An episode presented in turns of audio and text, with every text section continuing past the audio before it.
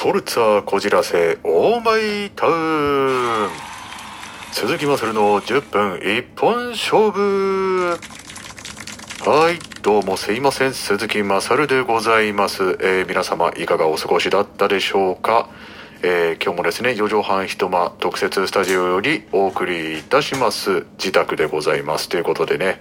えー、相変わらず変わり映えのない、えー、場所からお送りしてるわけなんでございますけれども、えーとまあ、あのブログの方でもちょっと書いたんですけれどもね、えーあまあ、ブログ、まあ、私あのアメブロでファ、えー、ハイキックトーキングというブログをね、えー、やっておりまして、えー、ぜひ皆さん読んでみてください。うん、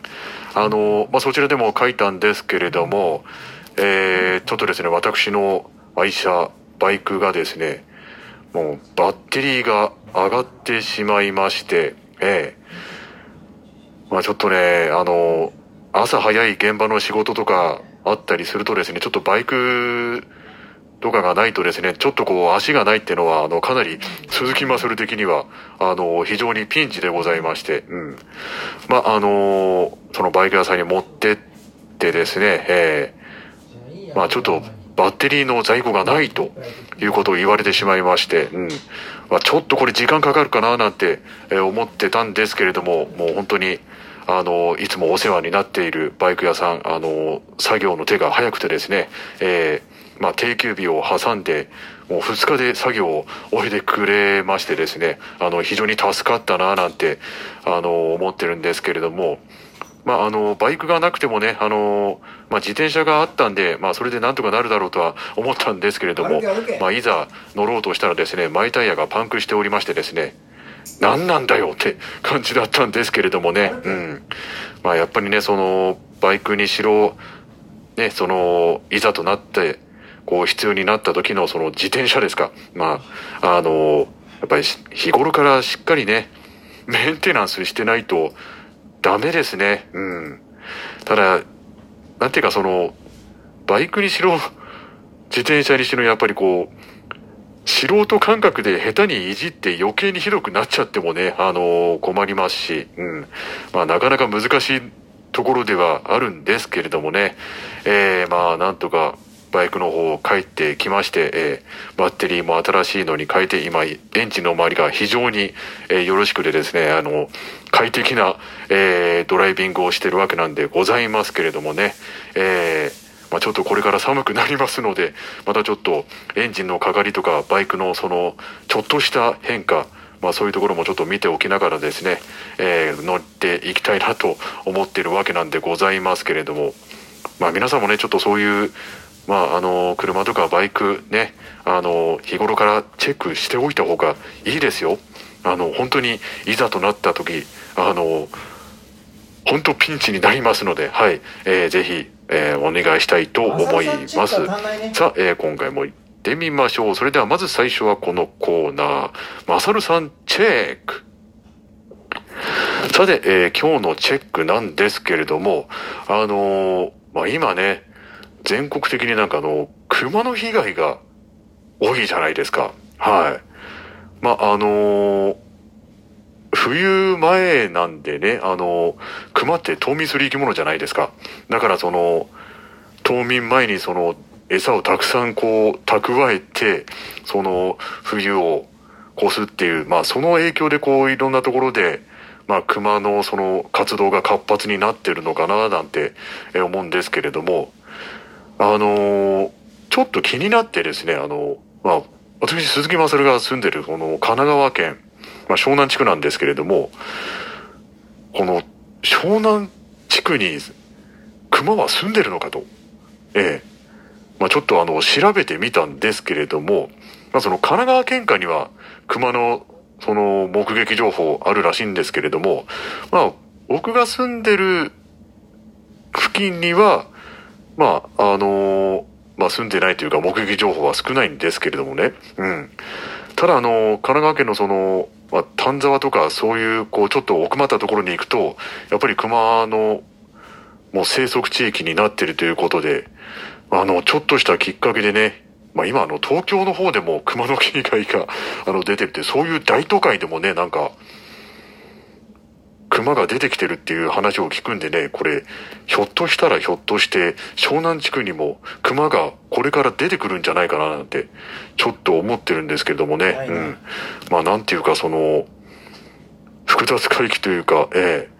まあこの今のねこう冬眠前のその時期っていうか、まあそこをこうちょっとこう峠を過ぎれば、まあ被害は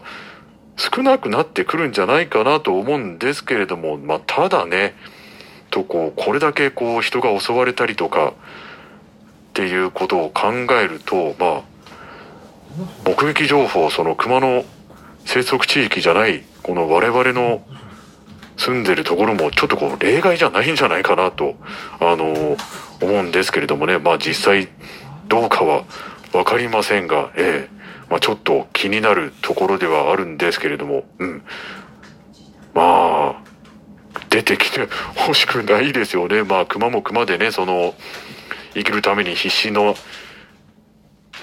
感じだとは思うんですけれども、ええ、まあちょっとこれは気になりますね。はい、どうなってしまうんでしょうか。はい、以上チェックでございました。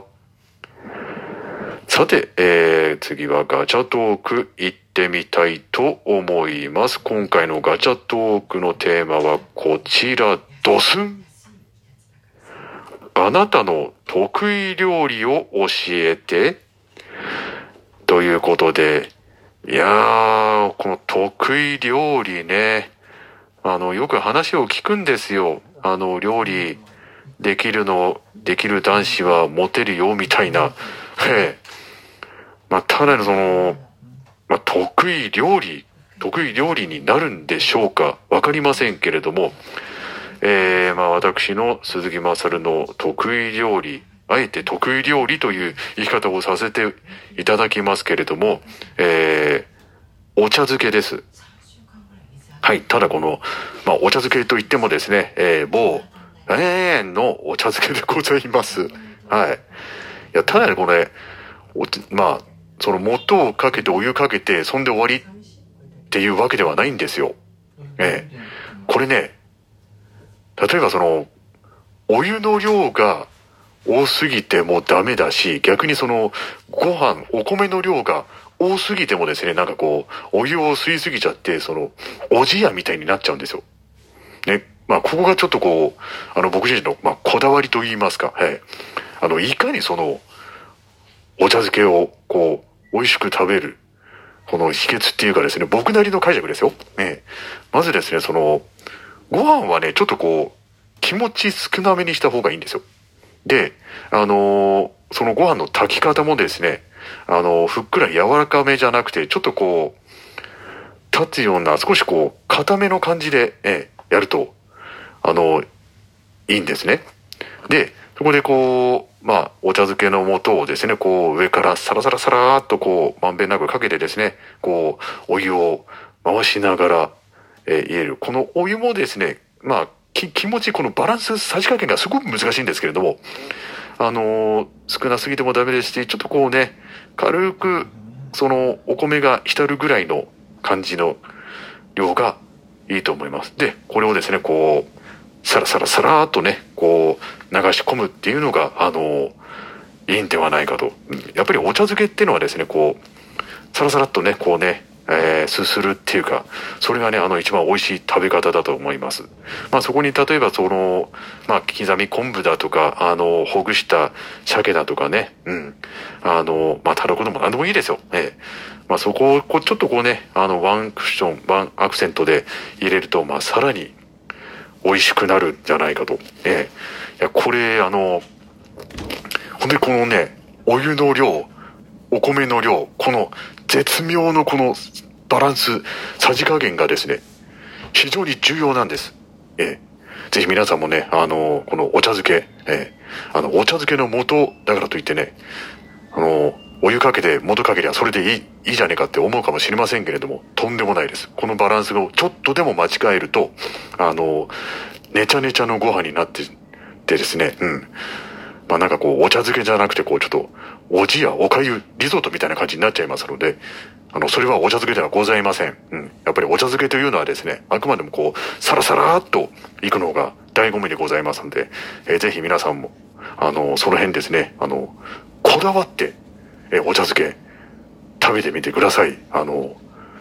非常に美味しいお茶漬けができると思います。元だからといってバカにしてはいけません。はい、以上でございます。さあ、ということでエンディングでございます。まあそのね、えー、熊の問題に関してもそうですけれども、まああの冬眠に入ればちょっとね、こう少しは落ち着くとは思いますので、うん。まあ、あの、今ちょっと被害が出てる地域の皆様も、あの、十分、あの、お気をつけて、あの、過ごしていただければなと思います。えー、ぜひ、お茶漬けの方もですね、皆さん試してみてください。はい、本日は以上でございます。またお会いしましょう。